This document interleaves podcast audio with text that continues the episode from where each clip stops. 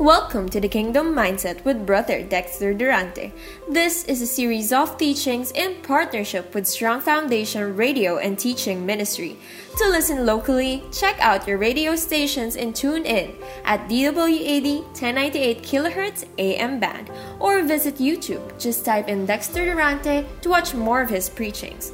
Don't forget to grab a journal and your Bible before we start this podcast. We hope that you will be blessed with this lesson. Praise God! Hallelujah! Tunay po na napakabuti ng Diyos. Sa Diyos po ang lahat ng papuri, sa Diyos po ang lahat ng pagsamba, at sa Kanya po ang lahat ng pagluwalhati. To God be all the glory. Again, good evening po. Welcome po sa lahat po ng mga kapatid na ngayon po ay nakatune in na sa ating Facebook account. Maybe you are late tuner tonight. I would like again to personally welcome you sa ating Wednesday night Bible study. Again, tonight is January 20, Wednesday. Kayo po ay kasalukuyang nakatune in sa biyaya ng Diyos Christian Fellowship Muntinlupa. And uh, ngayon pong gabi, tayo po ay magsasagawa ng Wednesday night Bible study. And I will be your Bible teacher. My name is Brother Dexter Durante. So tayo po ay maganda na. So kung kayo po ay ready na, tayo po ay mag-aaral na muli ng kanyang mga salita. Kaya hinihiling ko po kung kayo po ay may Biblia, I suggest you get your Bible and also if you are uh, if you have uh, a pen or a notebook or dahil tayo po ay nasa digital uh, generation sa inyo po mga mga tinatawag na cellphone kung ito po ay uh, Android phone, Apple, or whatever it is, Tsak, meron po diyang notepads. Ano po yung inyong pwedeng sulatan? Magamit kayo ng iPad, there is a notepad para po do sa ating mga notes for tonight. Amen? Eh, ihanda na po natin yan dahil um, yan po'y kakailanganin natin sa ating pong Bible study. At, at ang pinakamahalaga po sa lahat, bukod po dyan sa mga Bible at saka sa ating notebook and pencils or ballpen, eh, siyempre, ihanda po natin ang ating mga puso. Dahil ang ating pong puso ang siyang magiging uh, imbakan o pagtataniman ng binhi ng salita po ng Diyos. Kaya kung kayo po ay may mga mahal sa buhay, gusto niyo po silang uh, ma-invite sa ating Bible study tonight, this is now the moment. You can text them, you can tag them, amen, you can share this uh, page sa inyo po mga mahal sa buhay so that they can join along ano po sa ating pong gagawing Bible study ngayong gabi. So kaya po kung tayo ready na, let us pray again. Let, let us uh, once more, let us ask the presence and the help of the Holy Spirit sa ating pong Bible study po sa gabing ito. Tayo po'y manalangin. Dakila at makapangyarihang Diyos, aming Ama, nagpapasalamat po kami muli at kami ngayon ay nasa punto't yugtot sandali na ng pag-aaral ng iyong salita. Holy Spirit, again, we continually declare that you are the greatest teacher of the church. Gamitin mo lamang po akong instrument, gamitin mo lamang po akong bihikulo, at daluyan ang iyong mga salita na amin pong uh, pagsasaluhan sa gabi pong ito. Holy Spirit, anoint every words that will come out from my lips. And I also ask that you anoint every ears and every hearts that are open tonight, that they will be filled and they will receive and they will experience revelation and they will understand the oracles of God. Salamat po Ama, ito po ang aming dalangin and we are praying to you in the mighty name of your Son Jesus Christ and everybody say Amen and Amen. So ngayon pong gabi sa ating pong pagpapatuloy ay uh, kung kayo po ay uh, palagian na nagjo-join in sa ating pong uh, regular Wednesday online Bible study that we have started last year since uh, nagkaroon po ng tinatawag na lockdown. And this is another open door na binigay po sa atin ng Diyos upang maiparating po ang mga pag-aaral ng salita ng Diyos right at the door of your house, right where you are, kung saan man po kayo nakakapakinig ngayong oras at sandaling ito ay wala na pong rason at wala na pong dahilan at excuses para po sabihin natin hindi po tayo nakakapakinig at nakakapag-join in ng Bible study. So last uh, Wednesday ay uh, tayo po ay uh, may inopen ano po na bagong subject or topic dito po sa ating Bible study. Kaya kung ating pong i-refresh at babalikan po ang nakaraang Miyerkules, ito po ay meron pong pamagat na ganito eh. How many aspect of the end time prophecies that hath been fulfilled. Ano po? So, ang ating pong pinag-uusapan at tinatalakay sa ating pong Bible study na ito ay meron pong kaugnayan sa mga tinatawag na Bible prophecy na tinupad na, nangyari na, at naganap na sa ating pong kapanahunan. Ngayon, ano po ba ang saysay at ano po ba ang importance kung bakit po napakahalaga na atin pong maunawaan at magkaroon tayo ng kaalaman do sa mga fulfilled Bible prophecy. Pero bago po natin tunguhin yung, yung aspetong yan, akin po munang bigyan ng kaunting kaliwanagan. Ano po ba yung sinasabing Bible prophecy? Siyempre, I am also expecting that not everybody that are hearing me tonight can understand the biblical terminologies. Ano po? So yung pong Bible prophecy, pag sinabi pong Bible prophecy, ito po ay sa simpleng salitang Tagalog o sa ating sariling wika, ito po yung salitang propesiya. Ito, ibig sabihin po ng salitang propesiya, ito po ay uh, maikakasing kahulugan po natin sa salitang hula. Bakit ko po sinabing kasing kahulugan? Bakit ko po hindi sinabi na ito ay hula sa salin ng atin pong sariling wika sa Tagalog. Ako po kasi ay hindi komportable na ikapit do sa tinatawag na definition o o yung ibig sabihin nung Bible prophecy o sa salitang Tagalog ay sasabihin po natin na ito po ay hula. Ano po? So kasi po, ito po ang aking personal na opinion. This is not a doctrine. This is my personal conviction and my personal opinion. Alam niyo po kasi, ang Bible prophecy ay hindi ko po matanggap na ito po ay magiging katulad ng isang hula. Alam niyo po kasi, pag sinabi pong hula, ang hula po kasi may sablay. Kaya yun po ang rason kung ba't hindi po ako komportable na gamitin sa sarili nating wika na ang kahulugan ng propesiya ay hula. Sapagkat pag sinabi po at ginamit yung salitang hula, ito po ay subject not to be fulfilled. May, sa, may mayroon po kasing tsansa pag hula, ito po ay pwedeng sumablay. Halimbawa, kung kayo po ay lalapit sa akin at ako halimbawa ay manghuhula, hulaan ko, kumain ka na, no? So, pag sinabi kong hinuhulaan ko na kumain ka na, alam nyo, pwede pong tama ako na sa sandali na nagkita tayo, ay nakakain ka na nga. Pero, kung sasabihin mong hindi pa, hindi po ako nagkakamali at hindi mo ako pwedeng sabihin na mali ka. Sapagkat yung pong hula ay hula nga eh. Ibig sabihin, hindi po ito sigurado. Wala po itong katiyakan wala po itong tinatawag na elemento ng kasiguraduhan. Kaya pag hindi po nangyari at hindi po tumama yung aking pong sinabi, I, I have nothing to lose. Bakit po? Because it is only a guess. Yung po yung salitang hula. Sa wikang English po kasi, ang salitang uh, eksakto doon sa salitang hula ay guess. Ano po? Hulaan or guess. Ano nga po sa wikang English. Kaya bakit po nasabi ko na hindi po tama na sabihin po natin na ang Bible prophecy ay hula. Sapagkat ang Bible prophecy po ay mangyayari. Amen? Ang Bible prophecy po, pag sinabi po ng Biblia, sinabi ng Diyos sa kanyang salita na mangyayari at magaganap ito sa kasalukuyang panahon, hindi po pwedeng ito'y hindi mangyari at maganap. Sapagkat ang sabi nga po ng salita ng Diyos, all the promises of God in Him are yes and amen. Ibig sabihin, ang lahat po ng pangako ng Diyos o ang lahat ng nasa salita ng Diyos, ito po ay oo at amen. Ibig sabihin, it is subject to happen. At ang rason kung bakit din po ito ay subject to happen, dahil ang sabi rin po ng salita ng Diyos sa description na ginamit po ng Diyos sa kanyang sarili, sa salita ng Diyos, ang sabi that God is not a man that he should lie.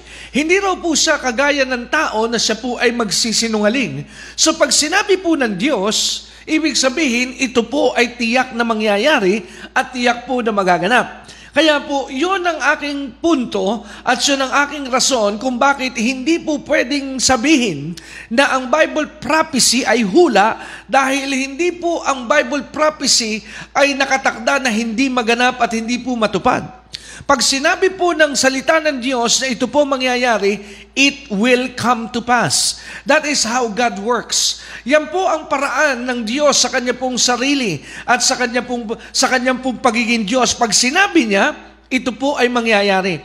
Pag sinabi niya, ito po ay magaganap. In fact, there is one passage in the Bible. Ang sabi niya, ang lahat ng aking salita na binitawan at lumabas sa aking mga labi, it will not return unto me void. Yan po ay nasa book of Isaiah, na pag binitawan daw po ng Diyos ang kanyang salita, pag kanya po itong ipinahayag, hindi ito babalik sa kanya na hindi po mangyayari at magaganap. At ang sabi ng kanyang salita, pag ipinahayag ng Diyos ang kanyang salita, ang sabi, it will accomplish something. So, ibig sabihin, pag pinahayag po ng Diyos, 100%. Amen? Sabi nung isang pastor namin sa church, 101%. Amen? Ang ganda nun. Lagpas pa sa isang daang porsyento, mangyayari po ang salita ng Diyos. Amen? So, yun nga lamang, may tama pong panahon ang lahat ng bagay at fulfillment ng kanyang salita. Dahil ang sabi rin ng prinsipyo ng salita ng Diyos, in His time, He makes all things beautiful. So every word of God, every prophetic word that has been uttered by God has an specific and appointed time for God to fulfill and to execute. Yan po ang katotohanan. Kaya nga po itong ating pinag-uusapan ay uh, Bible prophecies that have been already fulfilled. Ano po? So ito po ang tema ng ating pong pag-uusapan at pag-aaralan, yung mga propesiya, yung mga sinasabi ng salita ng Diyos na nangyari na at naganap. Now, you might be asking, why would I be interested na malaman po yung mga prophetic fulfillment or uh, Bible prophecies that had been fulfilled na may kaugnayan po sa end time. That's another uh, clear point na gusto ko pong i-emphasize dito po sa ating Bible study. We are we're talking Bible prophecies that are connected to the end times by the way. Amen. So, hindi lang po ito mga Bible prophecies that are happening all over the world, but this has something to do with the end time. Bakit po napakahalaga at napaka uh, uh, importante po nitong ating pag-uusapan? Bibigyan ko po kayo ng uh, analogy para po maunawaan ninyo at maintindihan ang importance nito. Halimbawa, kayo po ay tutungo at pupunta sa isang lugar na hindi pa po kayo pamilyar. First time po ninyong pupuntahan. Nowadays, kung ito po ay uh, technical na pag-uusapan ngayon, hindi na ganun po kahirap mag-locate ng isang lugar sa ating pong kapanahonan. Hindi na ganun ka, ka-complicated. Ano po? Uh, thank God for the technology. Naandyan po ang GPS, yung global uh, positioning satellites, ano po, na, na naka-embed sa atin po mga tinatawag na smartphone. Kaya ang mga karamihan po ng mga telepono ngayon ay equipped nito pong tinatawag na GPS, yung mga maps, ano po. Yan dyan yung mga, uh, mga tinatawag na na applications na very popular. Yung Google Maps is one. Yung Waze is another one that is very common na ginagamit po ng napakaraming tao dito po sa ating uh, bansa para po sa kanilang tinatawag na guide sa kanilang uh, pag uh, na-navigate sa kanilang mga dinaraanan at mga lugar na pupuntahan. Kaya ngayon ay pag naibigay po yung kumpletong address ay uh, madali na pong malocate kasi pag sinundan mo yung maps, yung application sa inyong mga smartphone, ay uh, turn by turn ay igaguide ka po nito kung saan ka po patungo. So, that's that's what is happening nowadays because of the blessing of technology. But let us travel back in time. Nung panahon pong dekada 80, uh, because I was growing up during those years and uh, dekada 90, yung 80s and 90s because those were the generation that I belong to. Alam niyo po, itong generation na ito, wala po kaming tinatawag na luxury ka, na kagaya po ng luxury ng technology na meron po ang ating panahon ngayon. Uh, back in the days, everything is uh, mano-mano. Yung po yung salita. Ano po? Talagang uh, um, sariling sikap ang karamihan po ng mga paraan at bagay na ginagawa po ng tao nung panahon yon. Halimbawa, pupunta ka sa isang lugar, ibibigay sa iyo yung address, pero syempre hindi ka pamilyar, pupuntahan mo po yun mano-mano. Ano po? Pero paano po ang paraan para madali mong matunton yung lugar na yon na hindi ka pa po pamilyar dahil first timer ka lamang doon sa lugar? Ang isa pong napaka-epektibong paraan na ginagamit ng araw ay hihingi ka doon sa iyong pupuntahan ng tinatawag na mga landmarks. Did you hear me? Hihingi ka po ng tinatawag na landmarks. Ano po ang saysay at silbi po ng landmarks? Ito po kasing landmarks ang magbibigay sa iyo ng hudyat that you are getting nearer and getting closer to your destination.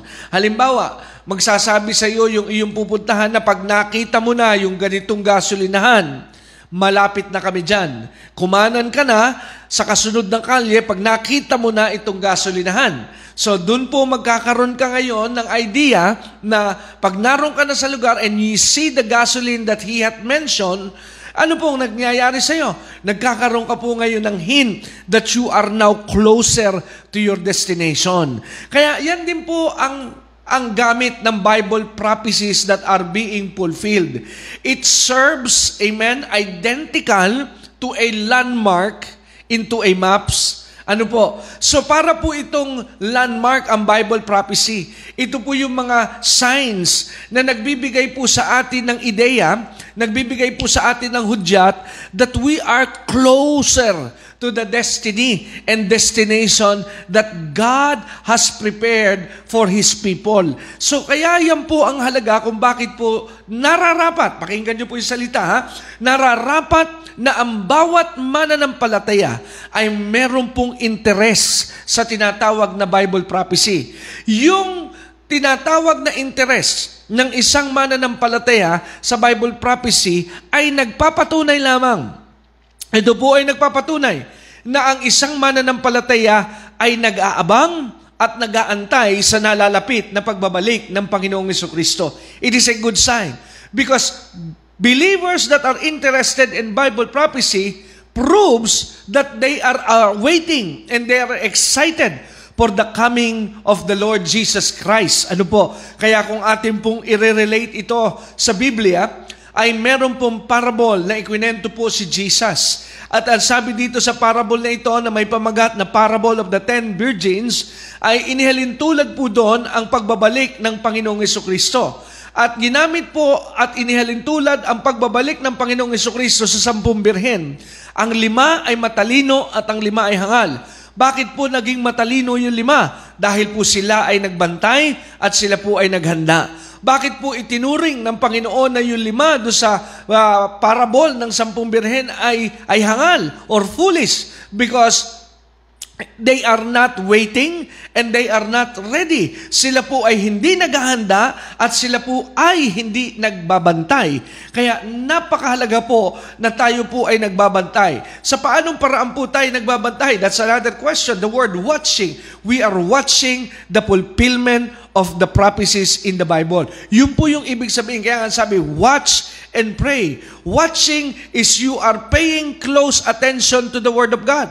So why, uh, what does Jesus mean when He said, watch and pray? Ibig sabihin po nung watching, you are paying attention, your your your your mind is is uh, glued and uh, and connected to what is happening in Bible prophecy. Then once you are connected, then Jesus said, pray. Amen? So, kailangan po nakasabay po to. We are at the same time watching and at the same time we are praying because we are getting closer and nearer to the fulfillment of His words. Kaya ngayon pong gabi, buksan natin sandali sa Matthew chapter 24, ang salita po ng Diyos kung bakit po napakahalaga na tayo po ay interested sa mga Bible prophecy. Take this for example. Let us now open our Bible sa Matthew 24. Ang sabi po sa Matthew 24, kung kayo po ay palagian na at matagal nang sumusubaybay sa ating pong ministry, ay isa po sa ating pong interest sa ating pong ministry is we are a ministry that is in love with Bible eschatology. Ano po yung Bible eschatology? It means this, it has something to do with the study of the end times. Ano po? So, kaya kung kayo po'y familiar na sa ministry ito, ay ito po yung ministry na, na malapit po ang puso sa tinatawag na end time messages. Ano po? Which I believe that this is one of the mandates and calling of the ministry to prepare the body of Christ and to make the body of Christ always awake. So ako po'y naniniwala at kumbisido na isa po sa gamit at tawag ng Diyos sa ministry ito ay upang gisingin at panatiliing gising ang katawan ni Kristo sa nalalapit na pagbabalik ng Panginoon. Kailangan po kasi na hindi po tayo datnan na hindi po tayo handa. Kailangan po na, na tayo po ay laging handa sa panahon na ito po'y mangyayari at magaganap. Bakit po kailangan ang laging kahandaan? Let us go to Matthew 24. Ngayon, sa Matthew 24, ay ito po yung scripture sa Biblia na uh, ginagamit na reference when we are talking about the end times. Ito pong the whole chapter of Matthew 24. Because if you are familiar uh, in Bible prophecy subject, the whole chapter of Matthew 24, ang tinalakay po ni Jesus dyan is about the end of the age and the end times. Kaya from verse 1 all the way down, ang tinutukoy po ng Panginoon ay ang mga mangyayari at magaganap sa wakas ng panahon. Kaya no sinabi po niya ito sa kanyang mga alagan, they were amazed because He foretell the future. Now, did you know that that is also what makes Him God? Because only a true God can tell you what will happen to you in the future. Tanging ang tunay na Diyos lamang po ang makapagsasabi with accuracy na mangyayari at magaganap sa hinaharap. Only a God can do that. Kaya ito po'y isang napakabigat na ebidensya that the God that we are serving is the true God because He is the only one who can tells the future. Sa lamang po makapagsasabi. Alam niyo po, ang daming Diyos na nagpakilala sa tao. Ang daming relihiyon na inakap ng tao sa ibabaw ng daigdig. Pero alam nyo ba, this is just a, an FYI for your information. Only the Bible. Amen? Only the Bible. Ang Biblia lamang po ang merong tinatawag na mga propesiya at mga mag, mga mangyayari at magaganap sa tinatawag na na hinaharap. Karamihan po ng mga aklat ng ibang relihiyon, they don't know what will happen to the future. Some of the gods that they have embrace and worship sa ibang relihiyon. Hindi po alam ng kanilang Diyos kung ano mangyayari sa kinabukasan. But praise God, the God that we serve can tell us what will happen in the future. Kaya nga po tayo po ay may kapanatagan eh. Because the God that we serve, He holds the future. Ang sabi nga nung isang awitin na very old na ginaawit nung araw sa mga charismatic days, ano po, sa, sabi nung awitin, because He live. Amen? Because He live, I can face tomorrow. Because He live, all fear is gone. And because I know, I know, He holds my future. Amen? So, anong, anong nais ipahiwatig nung awitin na yon? that this God that we serve, that this God that we worship, He knows our future. He knows what will happen to us the next day, the next month, the next year. Nothing, amen, nothing, listen, nothing will shock Him.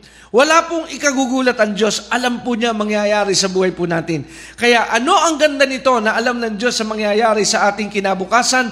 Then we could trust or we could entrust to Him our future. Pwede po nating ipagkatiwala sa Kanya ang ating kinabukasan. Dahil bago pa dumating ang kinabukasan, He already knows it. Glory to God. Amen?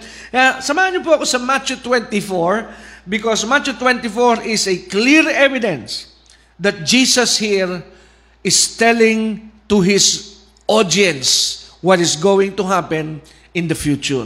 So, sabi niya sa verse 33, let's pick up in Matthew 24, verse 33. So likewise, ye, when you shall see all these things, so listen, this is a sign. Ang sabi niya, pag nakita ninyo ang lahat nitong mga bagay na ito, ano raw po ang hint, ano raw po ang message when all when you shall see all these things pag nakita nyo na, take note of the word, ha? I'm, I'm, I'm not uh, heading up. Amen? Di po tayo nagmamadali.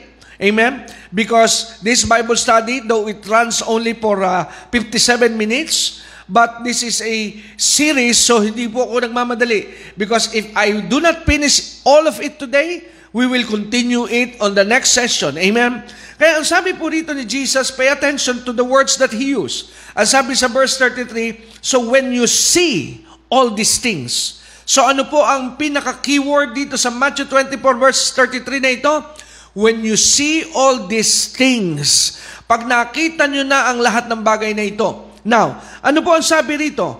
All these things, ano ang sabi ni Jesus when you see all these things? What is going to happen? Ang sabi niya, know that it is near and even at the door. So pag nangyayari na ang lahat ng bagay na ito at nakita nyo na na ang lahat ng bagay na ito, ay nangyayari na at nagaganap. Ang sabi niya, ang lahat ng bagay na ito, pag ito'y nagaganap na, then it is near. Napakalapit na at ito ay nasa pintuan na. Ang alin po ang tinutukoy? Ang tinatawag na katuparan at kaganapan at fulfillment ng Bible prophecy. Amen? So, ang lahat ng mga kaganapan ay napakalapit na, ito'y nandun na raw po sa pintuan. Pero what is the hint? Pag nakita nyo na na ang lahat ng bagay na ito'y nagaganap na.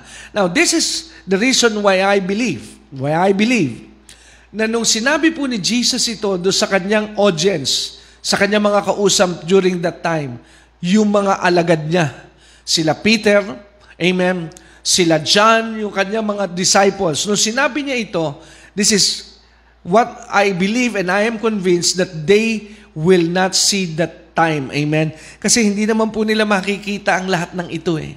Amen?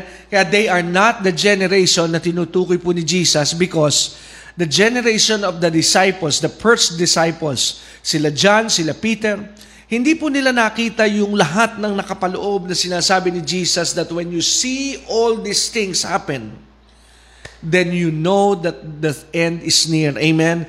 And it is at the door. Hindi po sila yung generation na yon. Pero bakit po mahalaga ito sa atin? Later on, maunawaan po natin yung purpose kung bakit po this study is so important. Amen? Now, verse 34, let's continue. And verily, Jesus said, He goes on to say, Matthew 24, just follow me, I say unto you, this generation shall not pass. Sino po yung generation na tinutukoy ni Jesus dito? Sabi, the generation that will see all these things. Amen? So, now, pag, pag pinakinggan mo po't inunawang mabuti ang sinasabi ni Jesus, of course, praise God for the Holy Spirit. Because without the Holy Spirit, hindi po natin ito maintindihan. Believe me, The only reason, ang tanging dahilan, kaya po natin na ituro ito sa inyo at naunuan, because of the Holy Spirit. Praise God for the Holy Spirit. The only source of revelation and, and the only source of truth. Now, ano po ang sabi rito? This generation shall not pass. Sino po yung generation na tinutukoy? Those that will see all these things. Are you getting that? Are you seeing that? So yung generation na yon na makakakita ng lahat ng bagay na ito. So pag nakita ng generation na ito, mamaya, atin po, uh, I'm hoping na aabuti ng oras. Ano po? Pero pay close attention na itong generation na ito ay makikita, according to Jesus, na itong generation na ito, sila po ang makakakita ng lahat ng bagay na matutupad ayon sa salita ng Diyos. Amen. Now, ang sabi po rito ng Panginoong Yesus na ito raw henerasyong ito na makakakita ng lahat ng bagay na binabanggit ng Panginoon sa Matthew 24 ay, ang sabi, makikita nitlong generation na ito, sabi, this generation shall not pass, hindi lilipas. Itong henerasyon na ito na makakakita ng mga bagay na iyon na magaganap at mangyayari hanggat hindi raw po nagaganap ang lahat lahat ng bagay na binabanggit po rito sa Matthew 24. Now, this is very crucial, church. Kasi we are only talking about one generation. Amen? Isang generation lamang po ito. Glory to God. Isang generation lamang po itong pinag-uusapan po natin na makakakita nitong lahat ng bagay na ito. At ang sabi po dito ni Jesus, itong henerasyon ding ito, ang sabi ni Jesus, Sila ang makakakita nitong lahat ng bagay na ito at hindi lilipas itong henerasyong ito. That's another important thing to understand. Hindi lalampas, hindi, ibig sabihin, there is no generation coming after them. Wala nang susunod pang henerasyon na mga ma, na, na, na, na darating na hindi hindi darating itong lahat ng ito. Sabi, hanggat hindi po nangyayari ang lahat ng ito, itong henerasyong ito, makikita nila ito lahat. I, I, I hope, I am so excited, church. Lahat ng ito, makikita po. Makikita po nitong henerasyong ito.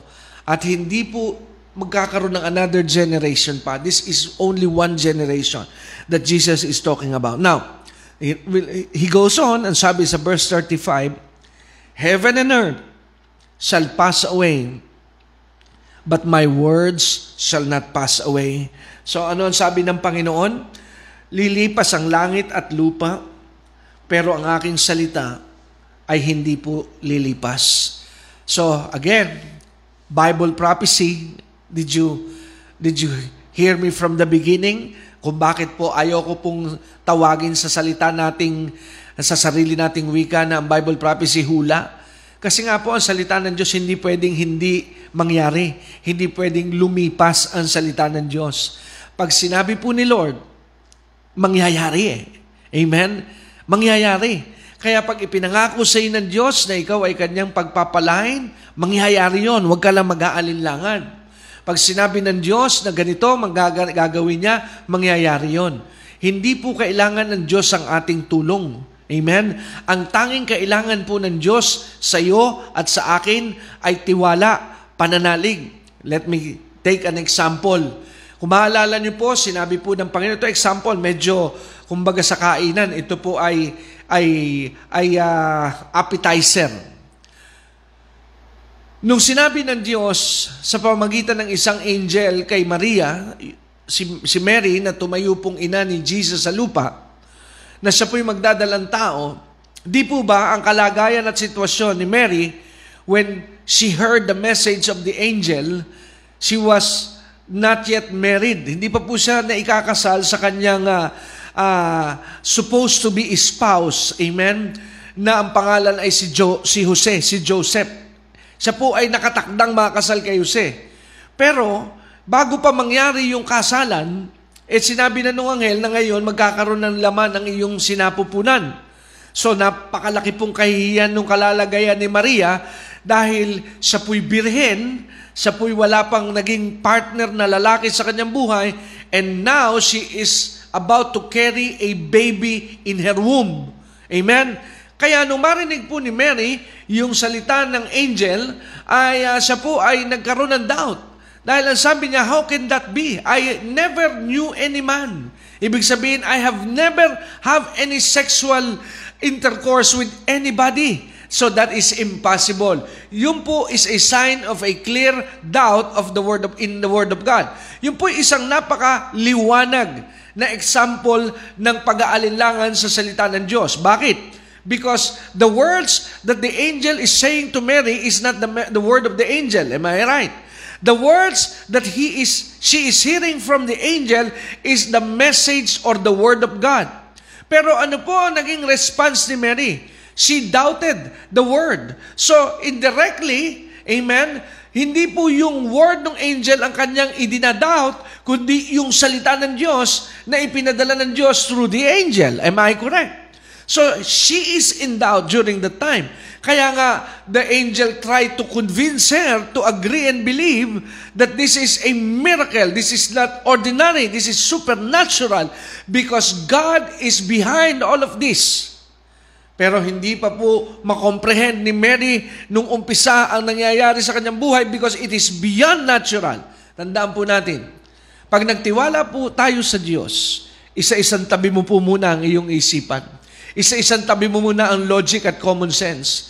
Because all of those, the logic, the common sense, is not a requirement. The only requirement of God from us is your trust. Ang tanging nire-required lang po ng Diyos sa atin ay yung ating tiwala. Kaya sinabi ng angel kay Mary, ang sabi niya, Mary, with men, it is impossible. But with God, all things are possible. Sa tao, imposible.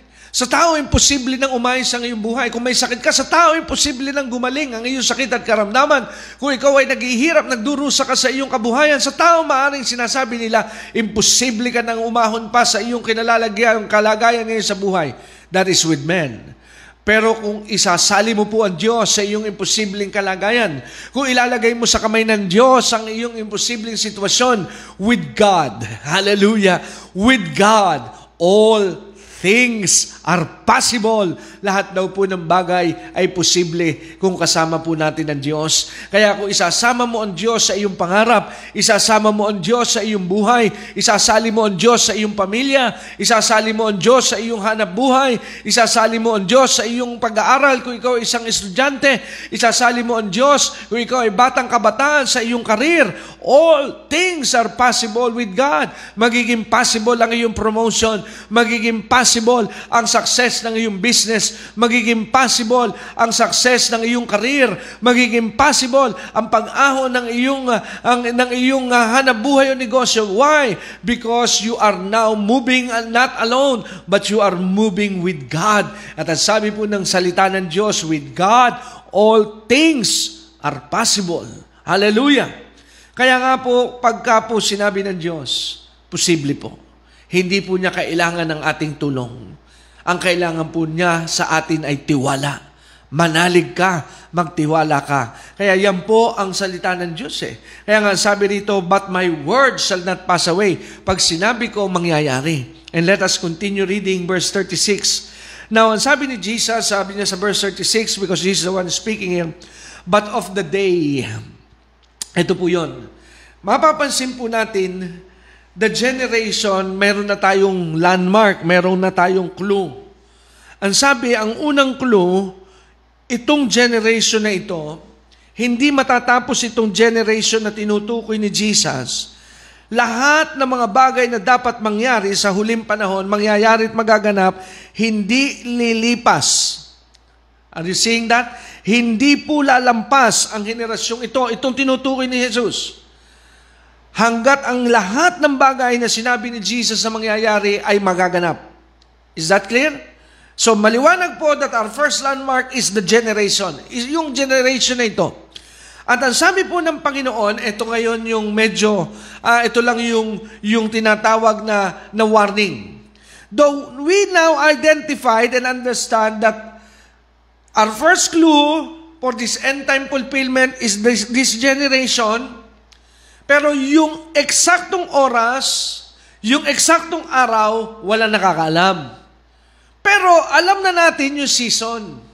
Pwede natin palang matuklasan yung generation. Hallelujah. Halimbawa po, sa Biblia, ito'y pinag-usapan na natin at pinag-aralan sa nauna nating mga aralin, inire-review ko na lamang po kayo.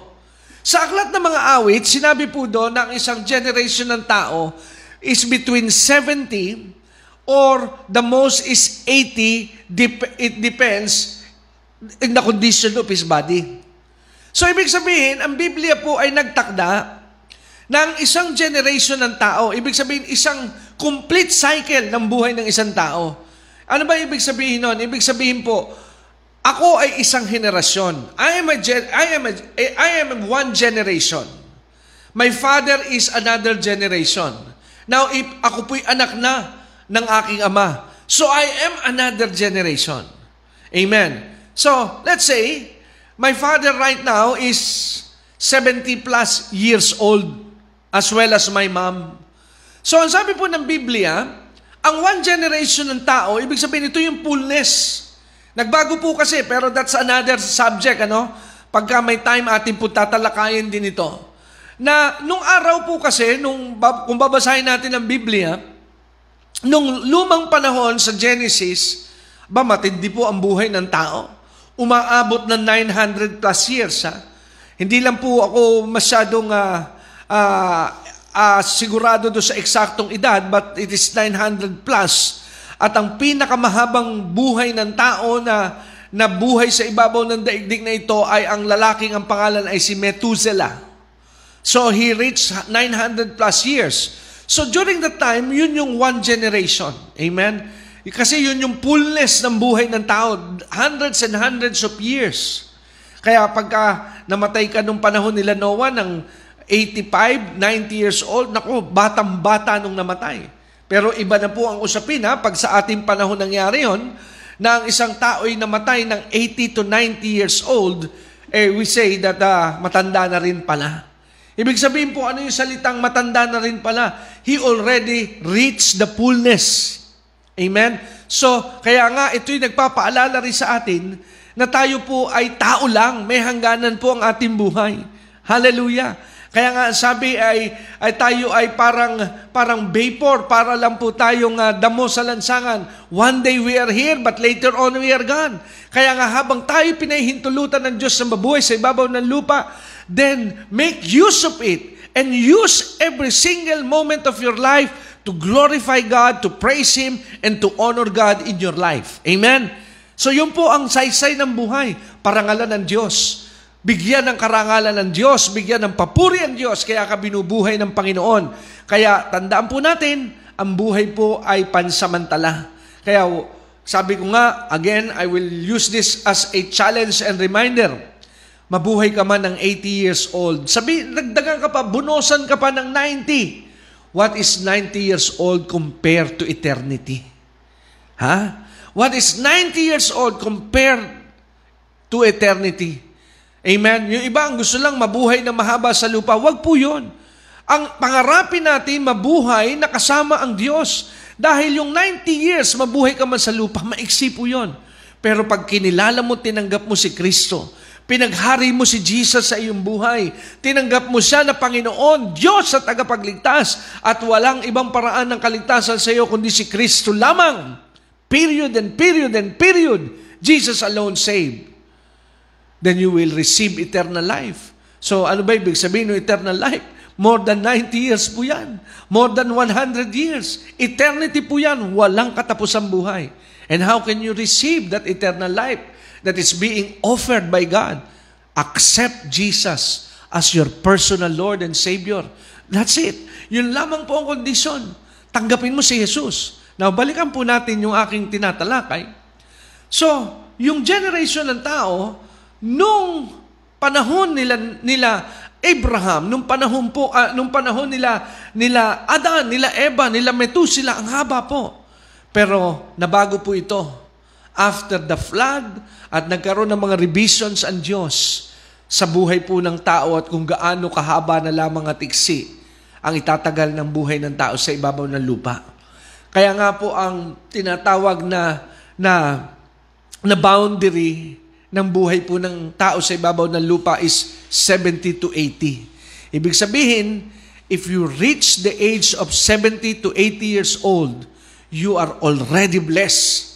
So uh, above that age, nakapuntong ka ng 81, 82, all of those are just bonuses na. Bonus na po yan sa iyo ng Diyos. Glory to God. Amen. Uh, kung ikaw ay lumampas na ng 80, bonus na sa iyo ng Diyos yan. Pero kung ikaw ngayon ay nasa dekada na ng 70, in between ng 70 to 80 years old, then you have to be thankful to God that He had been true to His promises, that you will reach the fullness of a generation or cycle of man here on this planet. So yun po yung one generation. Yun po yung isang henerasyon. Amen? So, ako, ako po ay masasabi ko na kung ang timeline ng Diyos sa isang generation sa aking buhay ay hanggang 80. Eh, nasa 45 years na po ako. Amen? So, ibig sabihin, ako po ay lagpas na doon sa tinatawag na kalahati. Kalahati po ng tinatawag na itinakda ng Diyos na isang cycle ng isang generation sa aking pumbuhay. So, yun po yung explanation ng generation. So, how many years is a, a generation now to God? Between 70 or if your strength is so, is so good, you will reach 80. And above 80, it's bonus. Pero, nandun po lamang sa 70 to 80. So, the maximum years of one generation, we can, we can now assume is 80 years. Okay? So, ang sabi po ng Panginoon, sa kanyang salita, huwag tayong lalabas dito sa Matthew 24, mga kapatid, ano? na tinutukoy niya na yung generation na yun, may specific siyang generation na tinutukoy. So, ibig sabihin, itong generation na ito will only be computed to 80 years. I hope you, I hope you understand what I'm saying. Dahil sa akin pong sarili, naunawaan ko eh. Pero I'm praying to the Holy Spirit na ito po'y maipasa ko sa inyo eh. Itong, itong knowledge na ito na inilagay po niya sa aking puso. So, So, itong generation na ito na 70 to 80 years, hindi raw lalampas eh. Pero itong lahat ng bagay na tinutukoy ng Diyos sa Matthew 24, lahat ito mangyayari. Hindi matatapos itong generation na ito, kailangan lahat ng ito na tinukoy sa Matthew 24 mangyari at maganap. Now, bakit po napakahalaga nito mga kapatid? Totoo na walang nakakaalam ng oras. Ako nalulungkot ako kung minsan. Pag sinasabi ng mga mangangaral na hindi natin dapat binibigyan ng masyadong mahalagang oras at panahon at usapin sa loob ng simbahan ang eschatology o ang Bible prophecy. Wala naman nakakaalam ng oras at panahon. Totoo yun. Pero alam natin ang generation. Amen? Ito na nga po yun eh. Hindi man natin alam yung oras. Oras lang naman ang, ang diferensya po rito eh. Pero may hint po tayo. May clue po tayo na hindi lalampas ang generation na ito. Mangyayari po ang lahat. Yun ang sabi ni Jesus eh. Yung po ang sinasabi ng Panginoon. That's why this message of the end time is so urgent. Amen. If you see what I am seeing, I pray that God will open your eyes tonight. Kung nakikita niyo po itong nakikita ko, kung bakit napaka-urgent na ating ipahayag si Kristo, i-share si Jesus, alam niyo po, I am very passionate to share the gospel. Ito po yung paraan na ibinigay sa akin ng Lord. Ito yung gift na ibinigay sa akin ng Lord sa pamagitan po ng mikropono, camera, radyo, at broadcast. Pero ikaw, binigyan ka rin marahil ng Panginoon ng kakaibang kaloob para mag-share ng gospel sa iyong kaopisina, sa iyong mahal sa buhay, sa iyong asawa, sa iyong mga anak, kaopisina, kaeskwela. But this is now an urgent call. Kasi nga po, hindi man natin alam ang oras at araw pero we can know the generation. We can know the season. Amen?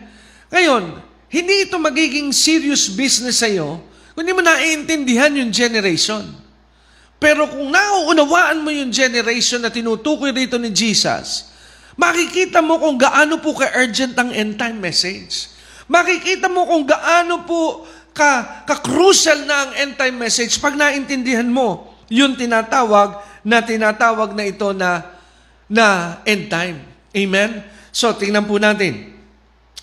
Paano ba natin malalaman yung generation na yon? Sa Matthew 24, kung makikita po natin, nag, nag, nag, nagsimula po yan sa verse 32. Hindi ko na lang isinama sa opening text ha, kasi continuation po ito nung last Wednesday.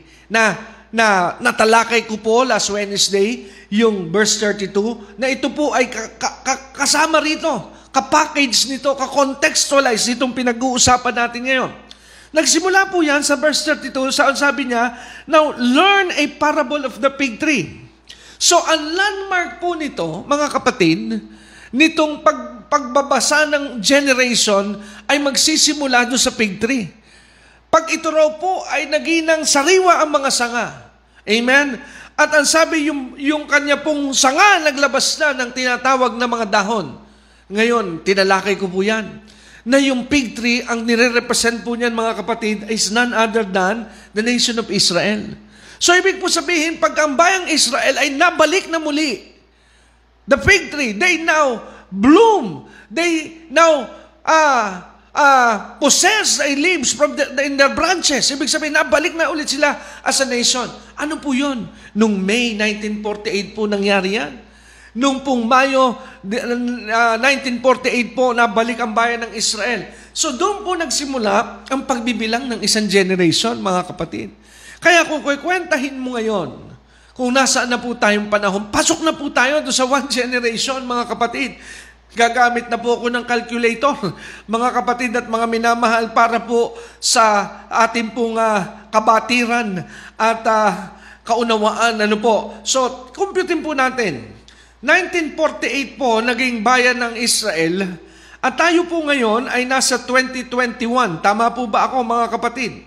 1948 minus 2021, mga kapatid, if I can show you my calculator on my phone, ang sabi po ng calculator, 73 years. So meaning to say, from the time that the nation of Israel was reborn, up to this moment, 2021, mga kapatid at mga minamahal, we are already running 73 years. Ano po ang sabi ng Bible? Glory to God. Ano sabi ng Bible? That this generation, again, how many how many years is one generation in the Bible? 70 to 80. Now we are now 70. Uh, nasa nasa anong year na po tayo? Nasa ano na 73 na na, na, na years na po itong tinatakbo mga kapatid. So mga kapatid ko at mga minamahal, pakinggan niyo pong mabuti. Ang sabi, lahat ng bagay na ito ay mangyayari. Hindi lilipas itong henerasyong ito. Lahat ng tinutukoy sa Matthew 24, mangyayari at magaganap. Kaya nga, sabi po rito nino, ng Panginoon, the day and the hour we do not know, but we can understand the generation that would be involved. Kaya sabi po rito, sa verse 38, For us in the days of Noah before the flood, ito po ang, ang nangyayari. Eating and drinking daw po ang pinagkakaabala ng tao nung panahon ni Noah. Tingnan niyo po itong generation natin. What kind of... Ano pinagkakaabala ng mga tao ngayon? Hindi po ba? Kahit pandemic na, boom pa rin po ang business ng eating and drinking. Nangamatay na, marami negosyo, pero ang kainan, tuloy-tuloy eh. Bakit po? It's, it's just a sign That we are the generation na tinutukoy po ng, ng Biblia. Ano po?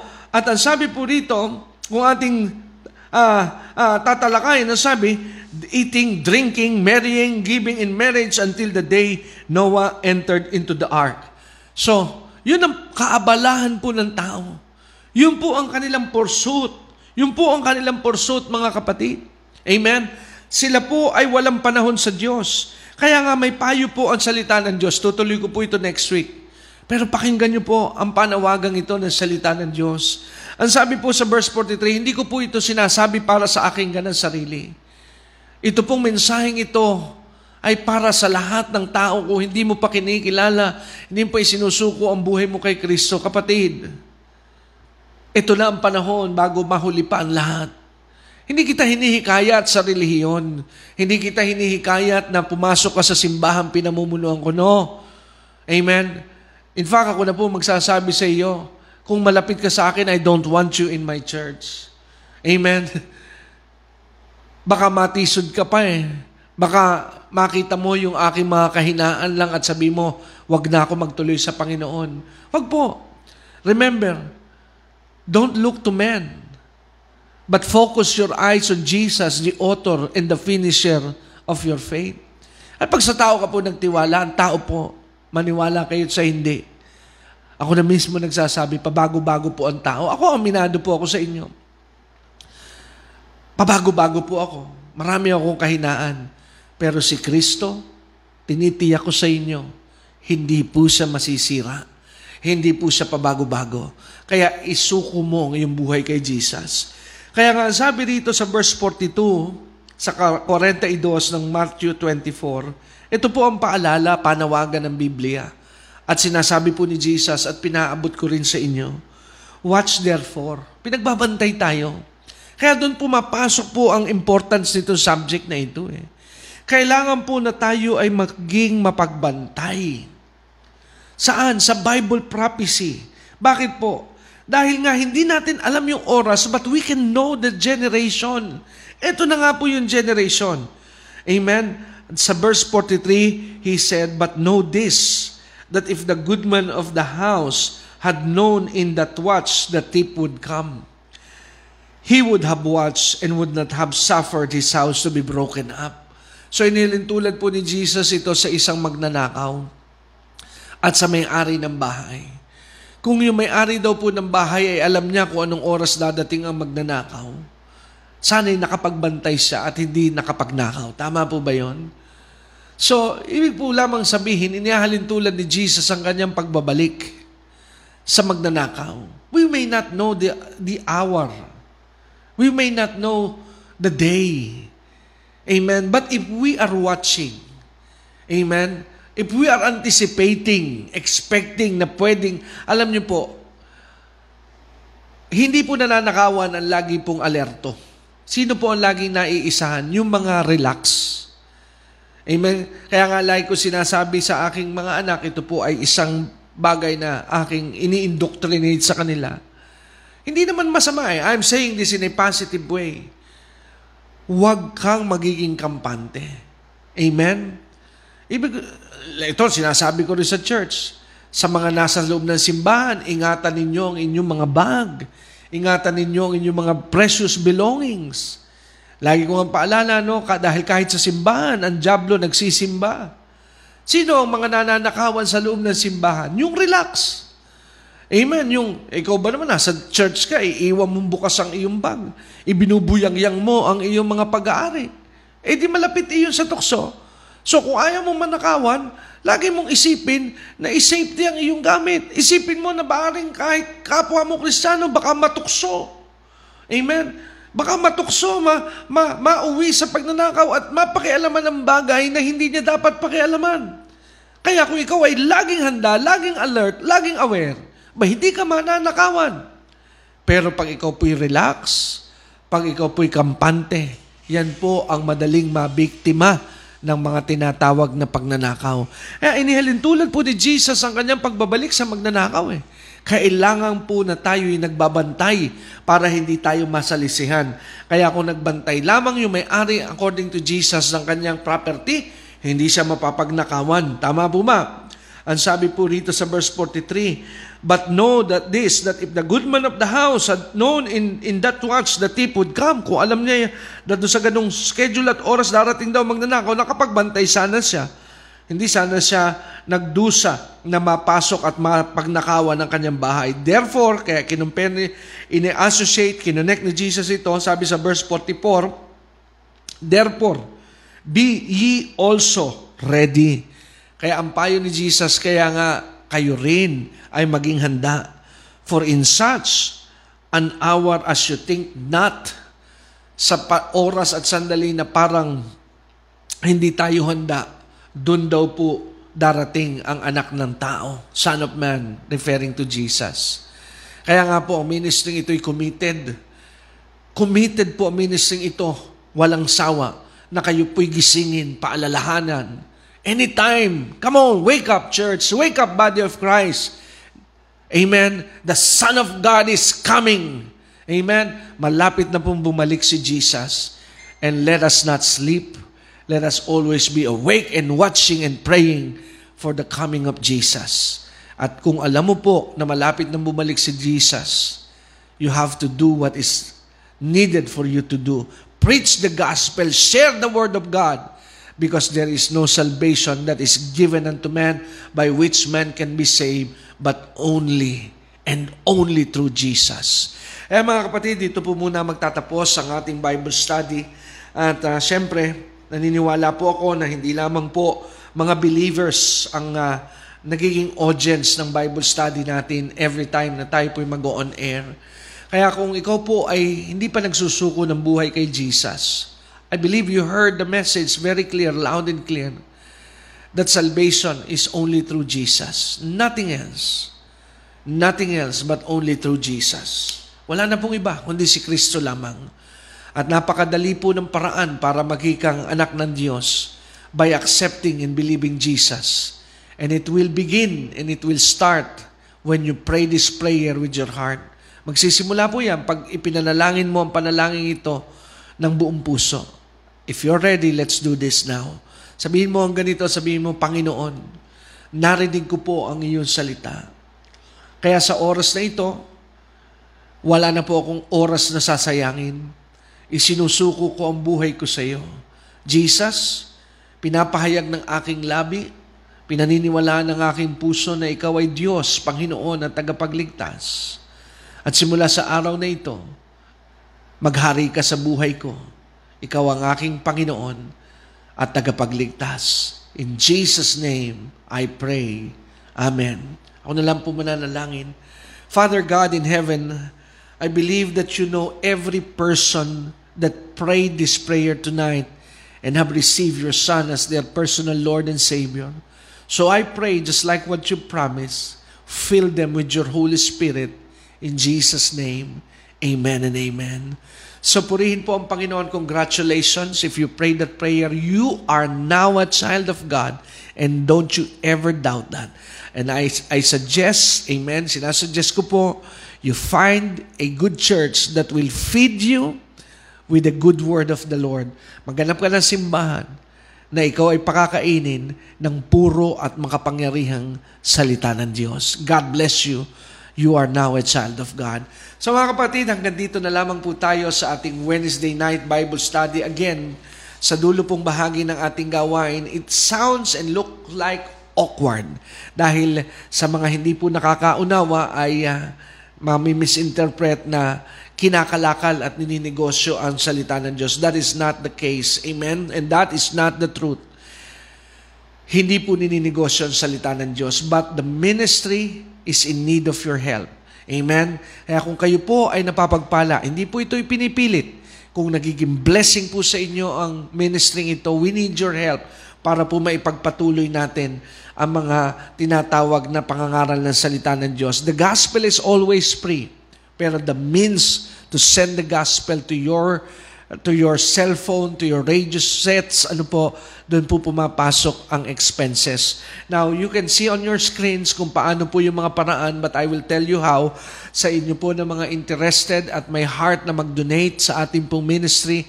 You can always do a bank deposit kung kayo po ay uh, uh, nahihirapang magpunta sa church. Pwede po ang bank deposit. You can send it to BDO 0106-500-24079 or if BPI is convenient to you, you can send it through BPI 0989 347-837 or Palawan Pera Padala.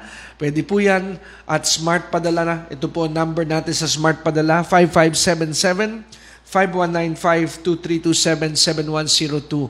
And you can also use GCash if you have uh, that kind of thing. Ano po? But please text us sa 0922-820-9866 for more information and details. And also, Diyan din po sa numero na yan, every time that you are using money remittances, yung Palawan Pera Padala, please text us the details kasi pag hindi po kayo nag-text kung sino kayo and the amount that you send sa Palawan, ano sa Lewiller, sa 0922-820-9866, hindi po natin maklaim. Sayang po. Ano po? So kaya I will pray for you, those of you that are being uh, moved by God right now. Allow me to pray for you. Father God, you know every hearts that are obedient to your conviction. So I pray that you bless them as they take part, Panginoon, sa gawain ito ng paghahayag ng salita ng Diyos. Salamat po, pagpalain mo sila as they donate, as they give. Bless mo po sila. Uh, do them a favor that only comes from you. In Jesus' name, Amen. So God bless you mga kapatid. Magandang gabi po. Thank you for joining us sa ating Wednesday night Bible study. Palain po kayo ng Diyos. Again, don't miss next Wednesday. We are going to continue about this subject prophecies. Ano po? God bless you again. My name is Brother Dexter Durante sa BND Muntinlupa and Strong Foundation Radio and Teaching Ministry saying good night, goodbye, and reminding you that Jesus is coming very soon. And always remember, true believers always walk by faith and not by sign. Thank you for tuning in with us. If you wish to support the ministry, you could send us your love gifts through bank. Account name Dexter Durante. Branch Carmona Cavite. For BDO 0106 500 24079. BPI 0989 437 837. Or money remittances such as Palawan Express, Cebuana Padala, or Smart Padala at 5577 5195 2327 7102. Just text us at 0922 820 9866 for your name, the code, and amount that you have given. We declare for God's favor to be upon you. And don't forget, in this life, you should always have a kingdom mindset.